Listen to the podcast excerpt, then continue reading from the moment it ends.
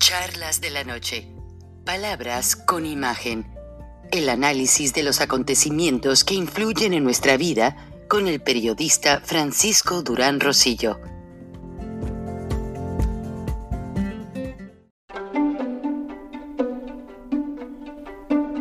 Frank Durán Rosillo eh, te saluda y los saluda a todos ustedes, su amiga María Celeste Raraz, para invitarlos a que se suscriban a mi canal de YouTube María Celeste Raraz, tal como mi nombre, donde les informo todas las semanas eh, sobre entrevistas que tienen un tema que ayuda a mejorarnos como personas y de paso son interesantes. Las pueden encontrar en mi canal de YouTube, así que los espero. Y se suscriben gratis.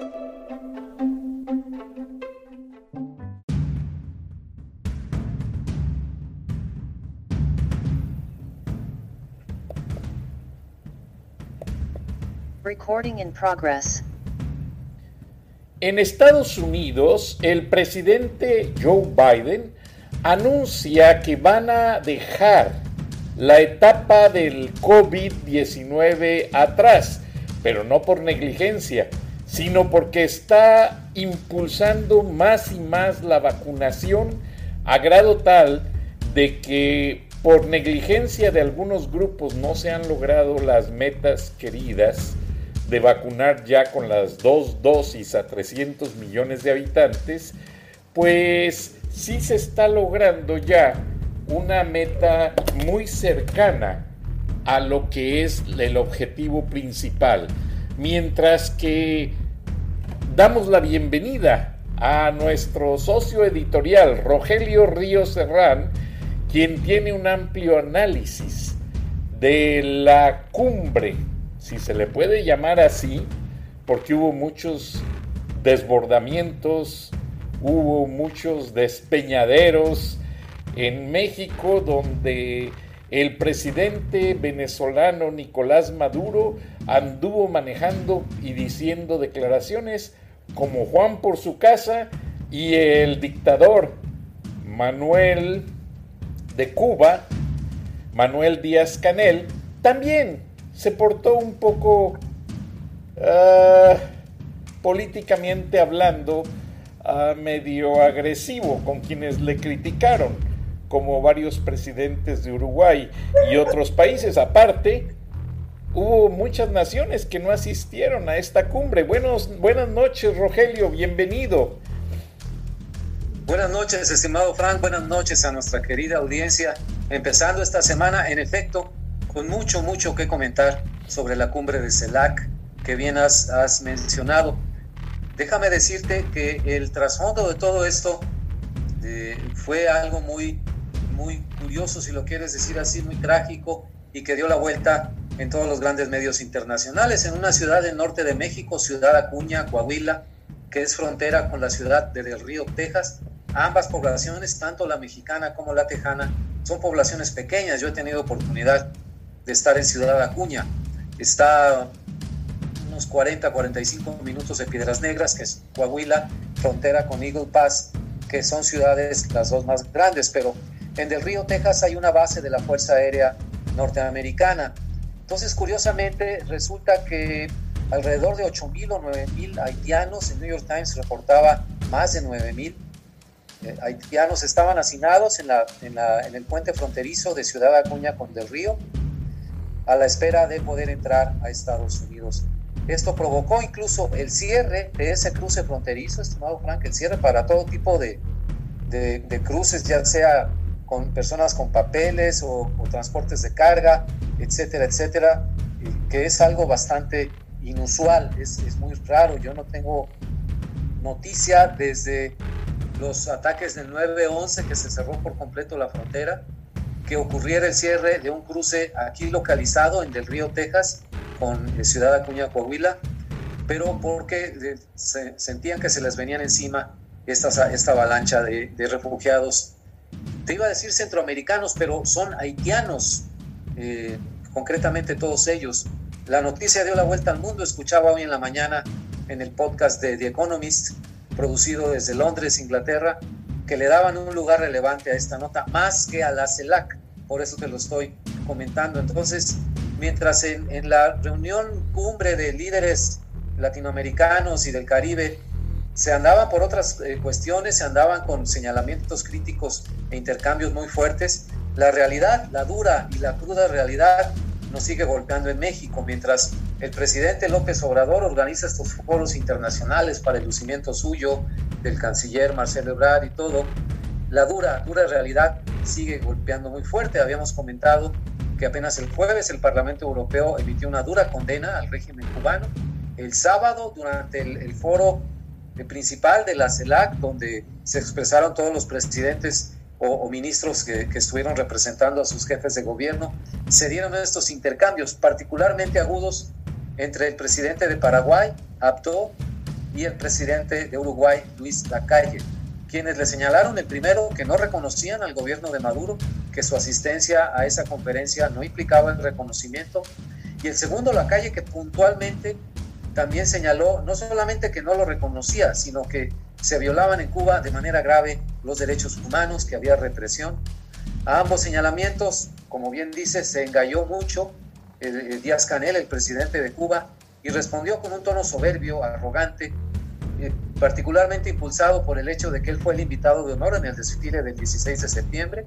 Se quedó durante el fin de semana en México. Ayer, el domingo 19 de septiembre, una fecha memorable para todos los mexicanos por ser el aniversario del temblor de 1985 y el temblor también eh, del mismo día, pero de 2017, pero particularmente el, el del 85. Bueno, en el evento que hizo, al cual asistió el presidente para honrar la memoria de las personas fallecidas en, el temblor del 85, estaba todavía el presidente de Cuba. Como, como decimos en la política mexicana, el presidente lo anduvo placeando, dándole foro y dándole lugar, no intervino como debió haber hecho quien dirige una reunión, quien es el, que preside, el líder de una reunión, ya sea de negocios, política, zanjar de inmediato las diferencias, intervenir, hacer algún tipo de conciliación. Dejó que se pelearan para acabar pronto, eh, dando un tono muy negativo a, la reunión del sábado y de hecho se acabó hablando ya de otras cosas. El, el, proyecto que se incluyó en la resolución final fue la creación de una agencia espacial a nivel de América Latina, como si eso fuera un problema de suma urgencia. Obviamente lo de la OEA ya no se trató.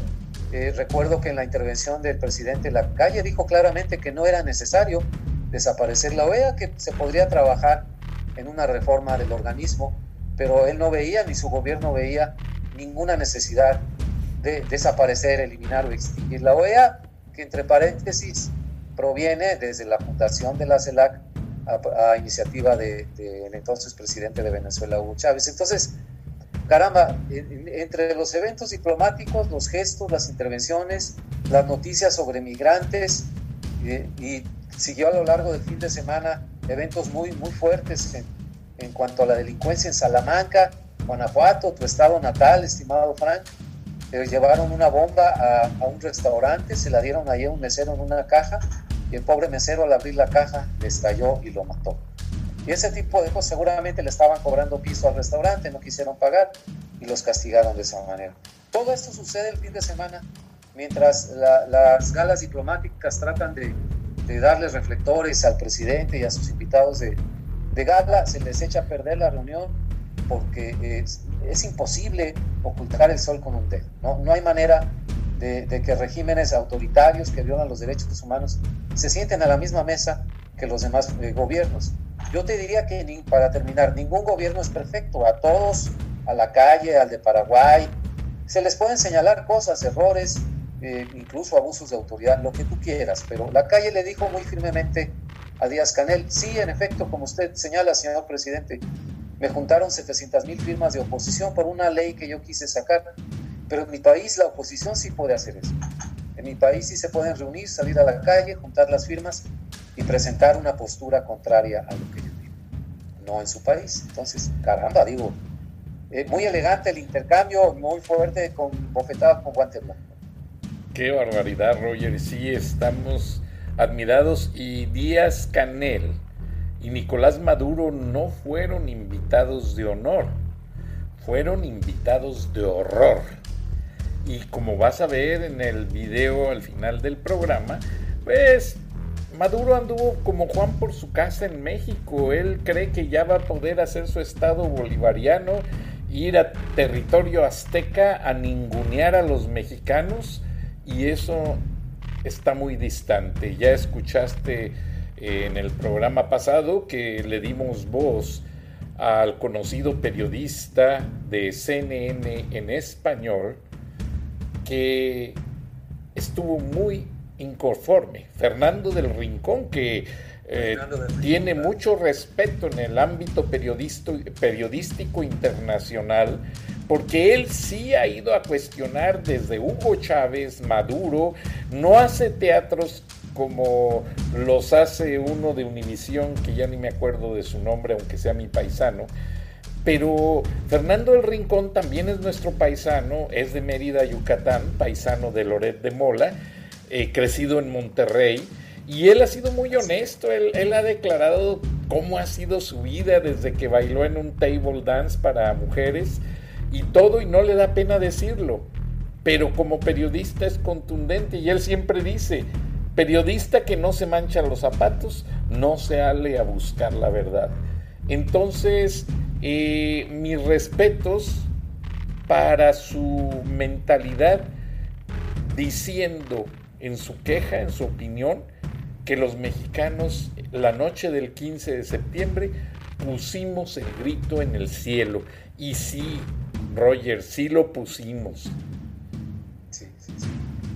Claro, claro. Y mira, qué bueno que mencionas a Fernando del Rincón. Él se formó, en efecto, buena parte de su carrera aquí en Monterrey. Era conductor, participante, periodista en noticieros locales, dejó huella, hizo, hizo mucho impacto, después ya se fue a, a, dar el brinco a los Estados Unidos, creo que era parte de su trayectoria, de su ímpetu, de sus ganas de hacer un periodismo que muchas veces incomoda, ¿no? En, México los políticos se sienten ofendidos cuando se les elevan críticas o cuando los periodistas empiezan a hurgar ahí en sus asuntos eh, medio oscuros. Y esto es una constante y estoy hablando de gobiernos de todos colores y todos sabores, azules, tricolores, y los de Morena, por supuesto, no podían quedarse atrás, pero además han mostrado una hipersensibilidad a las críticas periodísticas.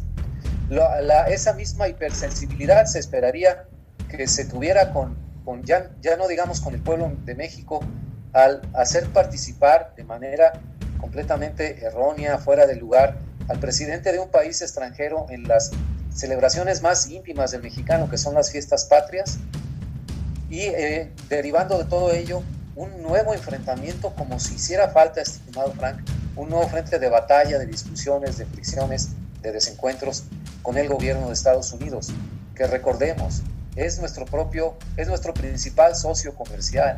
El 85 o el 90% del comercio exterior de México se realiza con Estados Unidos.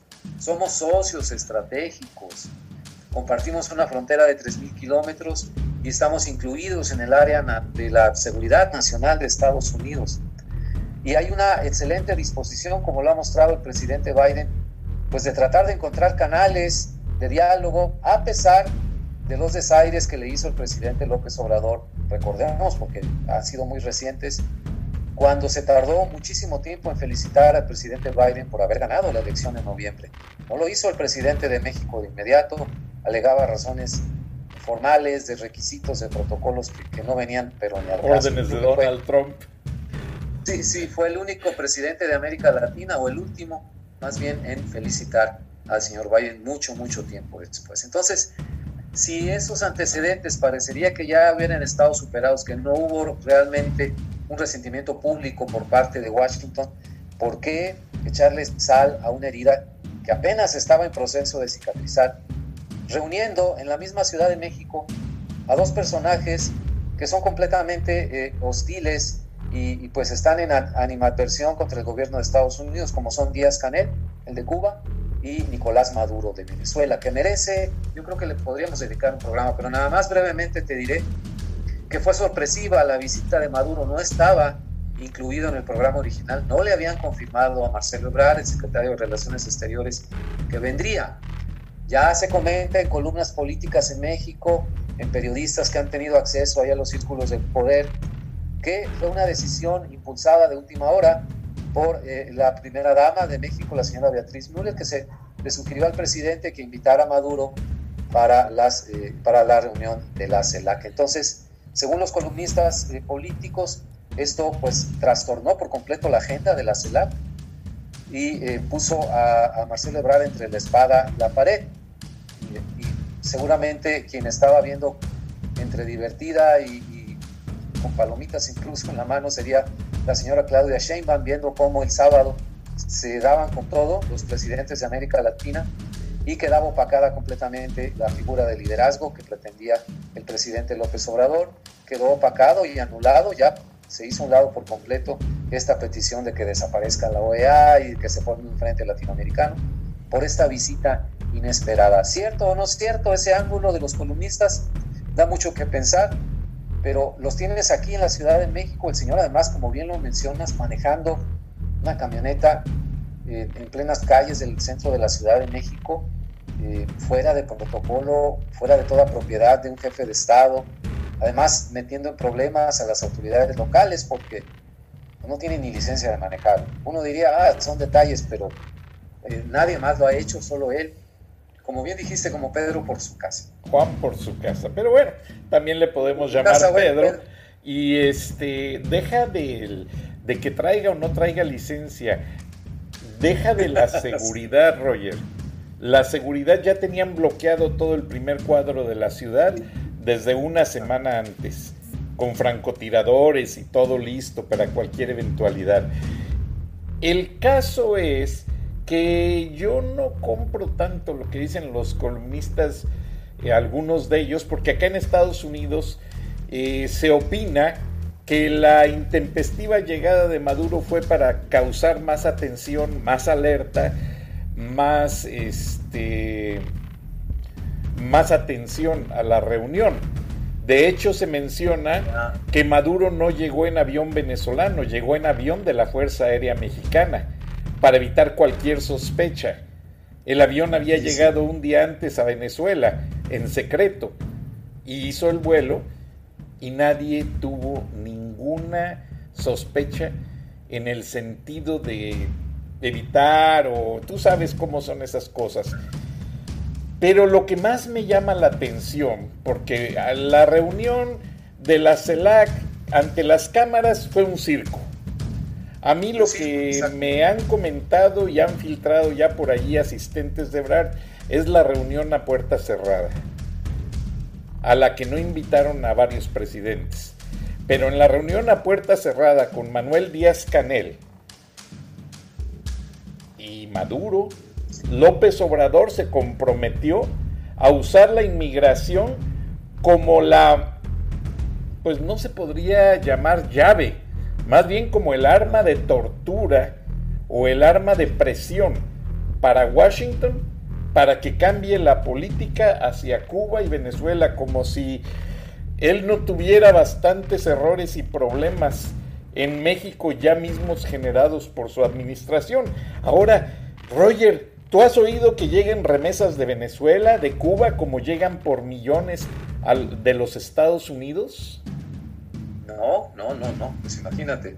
El, tráfico de, dólares a, Venezuela se tiene que hacer por muchos conductos, eh, ahí medio, medio eh, indirectos, bastante indirectos, cambiar eh, dólares desde otro país, pero para que sean pagados en, Venezuela, en, en fin, tienen que, los pocos que llegan o los que alcanzan a enviar, tienen que hacer realmente una verdadera odisea para ayudar a sus familiares allá pero de la manera en que están llegando las remesas a México. Y eh, hubo también un pronunciamiento de una representante de la comunidad eh, cubana en Miami, eh, se me olvida ahorita el nombre de ella, pero es una congresista estadounidense de origen cubano, en donde advierte precisamente de la gravedad de esta invitación a, a Díaz Canel. Cuando la estaba escuchando, me acordé de un incidente que hubo en México en los años 70, yo creo que te, te acordarás también. Hubo una votación en, los, en la Organización de Naciones Unidas, en uno de sus, de sus comités, para declarar al sionismo, es decir, a Israel y su política de, sionismo, como una forma de racismo. El sionismo pues, es la expresión del pueblo judío eh, la protección y la seguridad, el concepto que rodea a la seguridad del pueblo judío para admitirlos en su territorio, en Israel, etcétera, etcétera. En su sangre. Pero eso viene de un mandato divino, ¿eh? No, no tiene nada que ver con la política. Sí, sí, no, no, no. Yo nada más lo menciono para, para tener un poco más de claridad en el concepto. Pues resulta que el presidente Echeverría ordenó que México votara a favor de esa resolución, sin consultar con la extensa, influyente y poderosa comunidad judía mexicana, eh, eh, formada por empresarios de alto nivel, con inversiones muy fuertes en el país, y sin tomar en cuenta que habíamos llevado hasta el momento una relación bastante equilibrada entre llevar relaciones diplomáticas con Israel y con el mundo árabe. Entonces, esa decisión visceral del presidente Echeverría trajo como consecuencia una reacción inmediata. Recuerdo que la comunidad judía de Nueva York fue la primera que saltó a pedir abiertamente que se hiciera un embargo, un boicot, perdón, a la compra de productos mexicanos, a las importaciones mexicanas. Como que el primero, el segundo día en, Los Pinos, donde despachaba Echeverría, medio se rieron del asunto, han de haber dicho, pues que tanto puede ser pero a, lo largo de algunos días se llegó a calcular en, en 4 o 5 mil millones de dólares el costo de ese, de ese boicot, porque se sumaron, eh, si algo tienen las comunidades judías es que son muy solidarias. Entonces, te imaginas, a, aunque la haya empezado los, los judíos de Nueva York la siguieron el resto de Estados Unidos, fue un impacto terrible. Y, hablar de 4 o 5 mil millones de dólares que te costó el chistecito, pues cuidado. Entonces, cuando la escuchaba yo decía, no lo dijo, no llegó al punto de decir un boicot de productos mexicanos, pero cuando dijo desde el Congreso vamos a vigilar exactamente una revisión de la relación con México, se traduce precisamente en eso, cuando los agricultores de Florida, de otros estados del sur, de Georgia incluso, aleguen que los productos, que las hortalizas, que las frutas mexicanas que traen la mosca de no sé qué, que el insecticida no sé cuánto, pues les van a hacer más caso y, van a empezar a ponerse todavía más rigoristas las provisiones de diferentes eh, legumbres o de productos pesqueros, de atún, etcétera. Y todo eso se traduce pues en pesos y centavos. Entonces, tampoco es este que, ah, pues es que una ocurrencia de tal presidente y pues ya no, no, no pasa de una ocurrencia, no, tiene consecuencias graves en la política. Cualquier cosa que dice un presidente capta una atención mundial como no tienes idea, porque principalmente Estados Unidos, Inglaterra, Alemania, Rusia, China, todo lo miden en la intensidad de las palabras. Esos países cuando un presidente dice un discurso, cuentan hasta cuántas veces mencionó el nombre de tal nación Biden en su discurso. Cuentan todo y lo llevan a la estadística. Y allí es donde ellos saben qué retórica tiene tal gobierno hacia quién.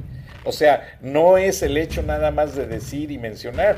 Y lo que hace Andrés Manuel en su mañanera es muy riesgoso. Demasiado. Porque habla con sus famosos yo tengo otros datos. Y al carajo, como él dice, ve a saber quién le da esos datos porque ni siquiera están dentro de las gráficas del INEGI o muchas cosas, entonces esto lleva realmente a una situación fuera de control. Ahora, tú lo acabas de mencionar, Roger, este, se está arriesgando demasiado la relación con Estados Unidos al darle toda esa benevolencia a Cuba, a Venezuela, a Nicaragua, países que realmente lo único que están haciendo es sacar provecho de México y de los mexicanos, porque López Obrador le manda a Cuba los recursos de los mexicanos, sus tanques de oxígeno, gente en la Ciudad de México haciendo fila cuatro o cinco días para conseguir medio tanque de oxígeno, mientras que López Obrador saqueó las bodegas del Seguro Social y manda 18 mil tanques de oxígeno a Cuba, es una vergüenza, más 6 mil toneladas de alimentos no perecederos, medicinas y una infinidad de cosas, es un insulto al pueblo de México, Roger. Tú como internacionalista, egresado del Colegio de México, y disculpa que siempre te lo traiga a la memoria, ex compañero de Marcelo Ebrard, tú lo conoces bien, mejor que mucha gente. ¿A dónde va Marcelo Ebrard apoyando todo esto? Pues mira, esa es, esa es, una pregunta que yo, que yo mantengo abierta. Ella ha expresado públicamente que aspira a presentarse como candidato en el 2024. No dio más detalles. Todo el mundo entendió que obviamente aspira a presentarse como candidato por Morena, pero al no decirlo, ni enfatizarlo, ni subrayarlo, deja abierta la posibilidad de que sea por cualquier otro partido.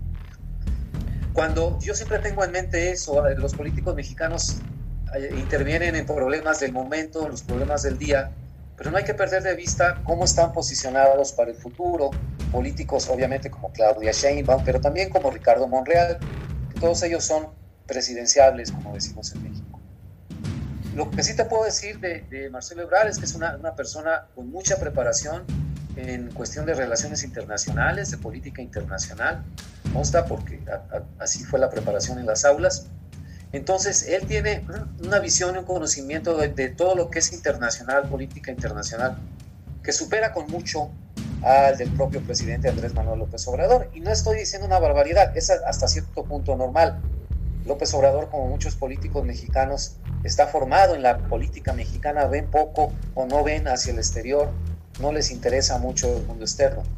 Lo ideal, y yo creo que este, en esto pensaba López Obrador también al invitar a Ebrard a, su lado y a que le manejara lo internacional, es que ese conocimiento extenso de Ebrard completara, por supuesto, la carencia que tiene el presidente.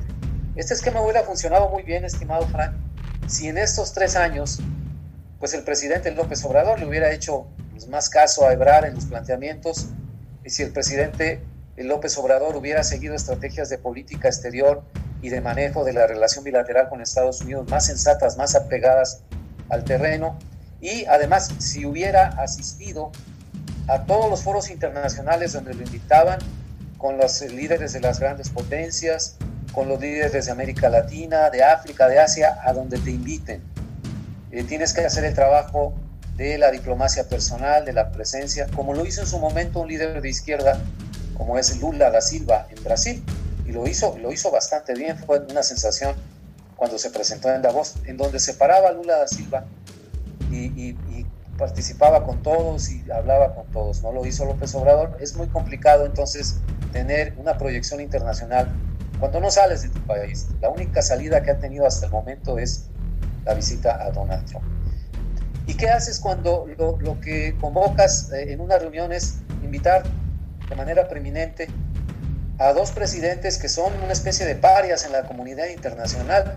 ¿Quién invita a su país a Nicolás Maduro?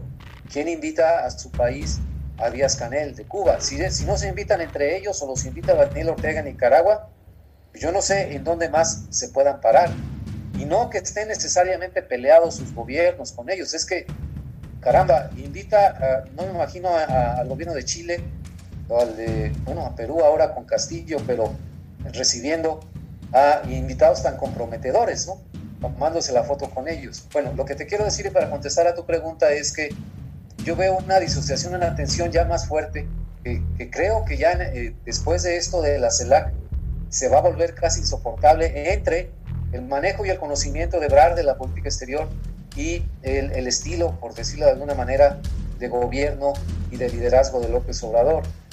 Estos arrebatos de traer a, Maduro y a Díaz Canel van a salir muy caros, van a hacer mucho daño en la relación con Estados Unidos, que trataba Ebrard de manejar, de reconstruir con pincitas. Apenas unos días atrás había estado en Washington junto con Tatiana Cloutier en la reactivación del diálogo económico de alto nivel, un mecanismo muy interesante, muy bueno, a mí me dio gusto que se reactivara.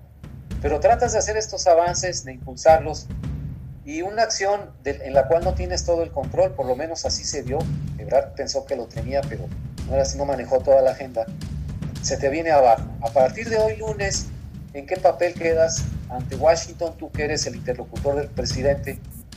Cuando probablemente te digan, no en público, porque los diplomáticos no, no hacen eso, pero sí en estas reuniones privadas como las que mencionas, que te digan, oye, pero tú nos dices una cosa y tu presidente hace otra cosa.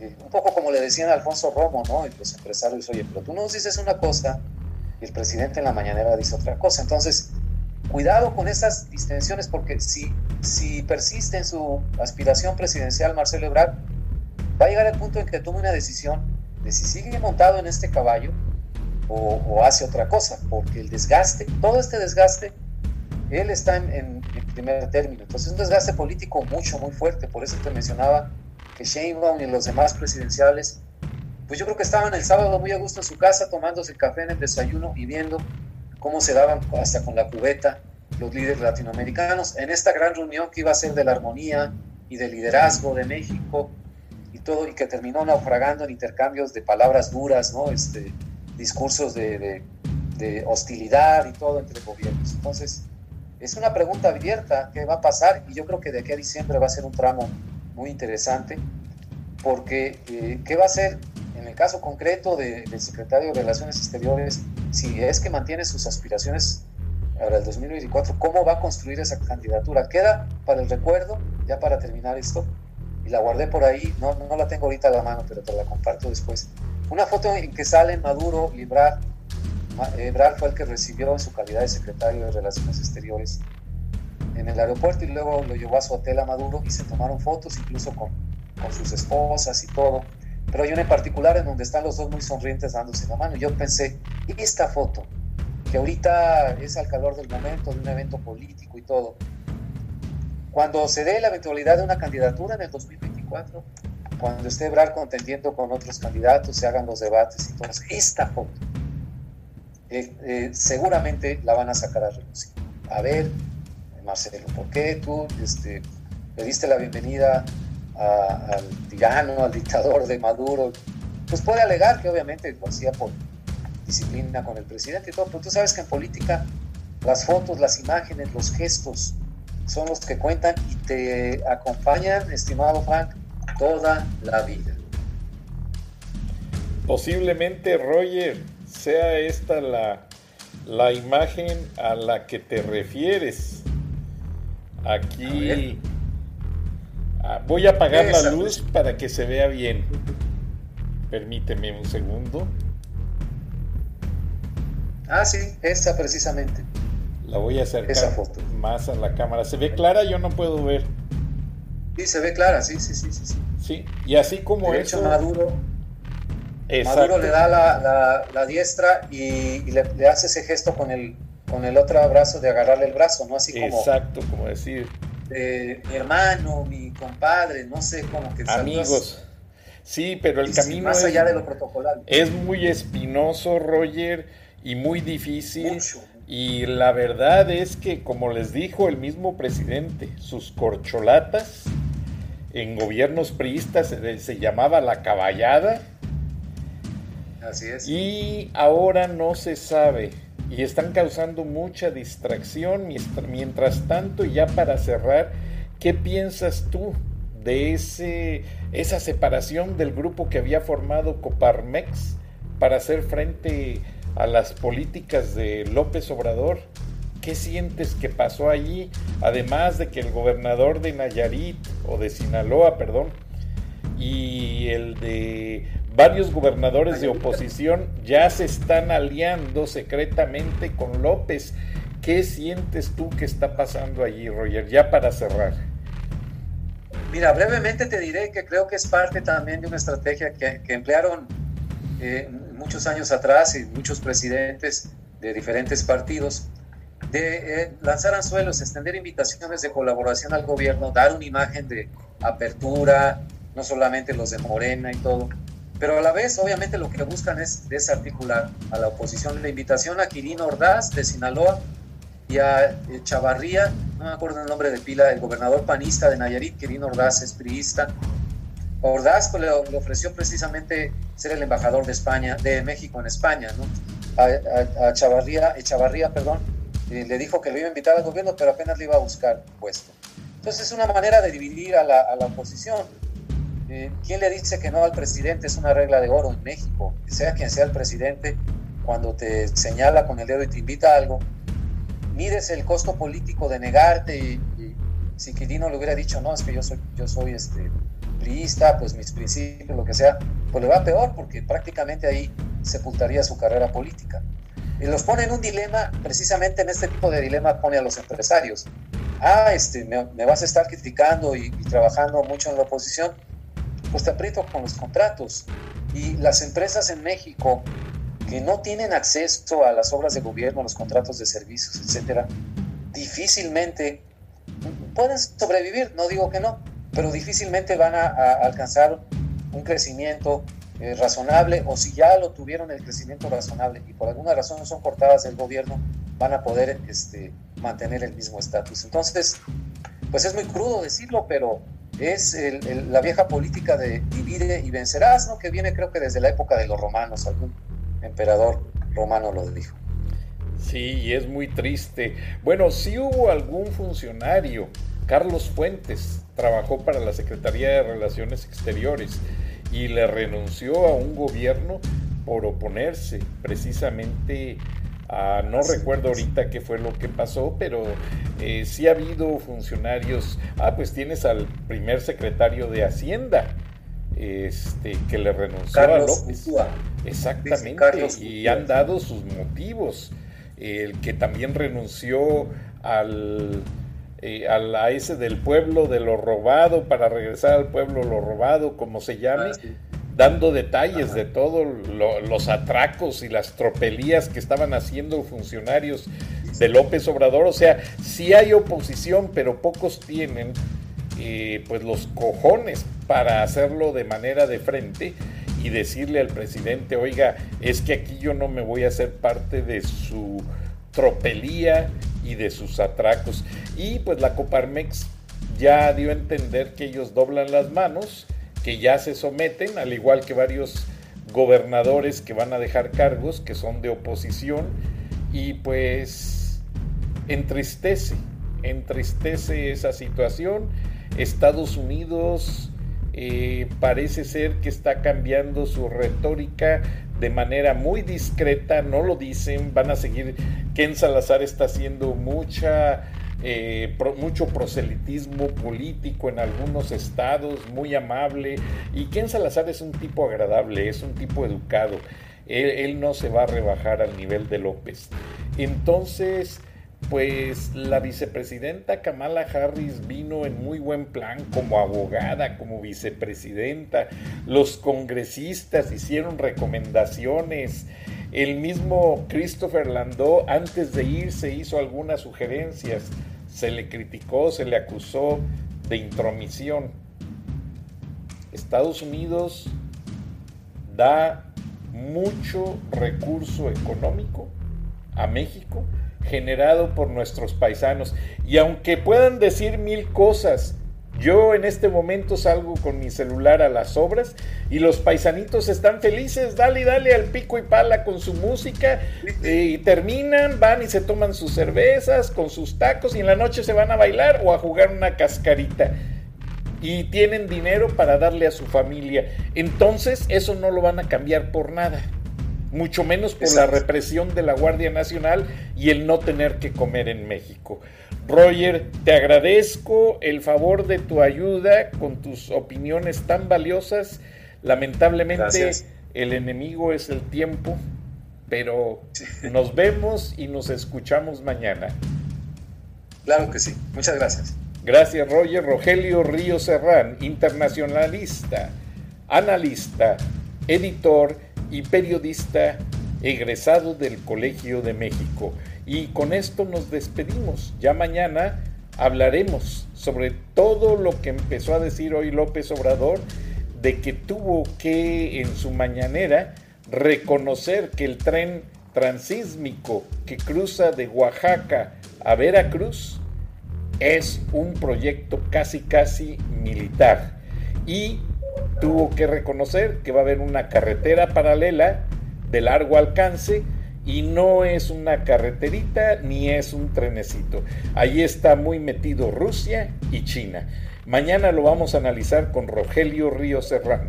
Buenas noches, hasta entonces. Gracias. Recording stopped. Gracias, Roger. Gracias, nos lo echamos buena. ¿eh? Bye. Gracias.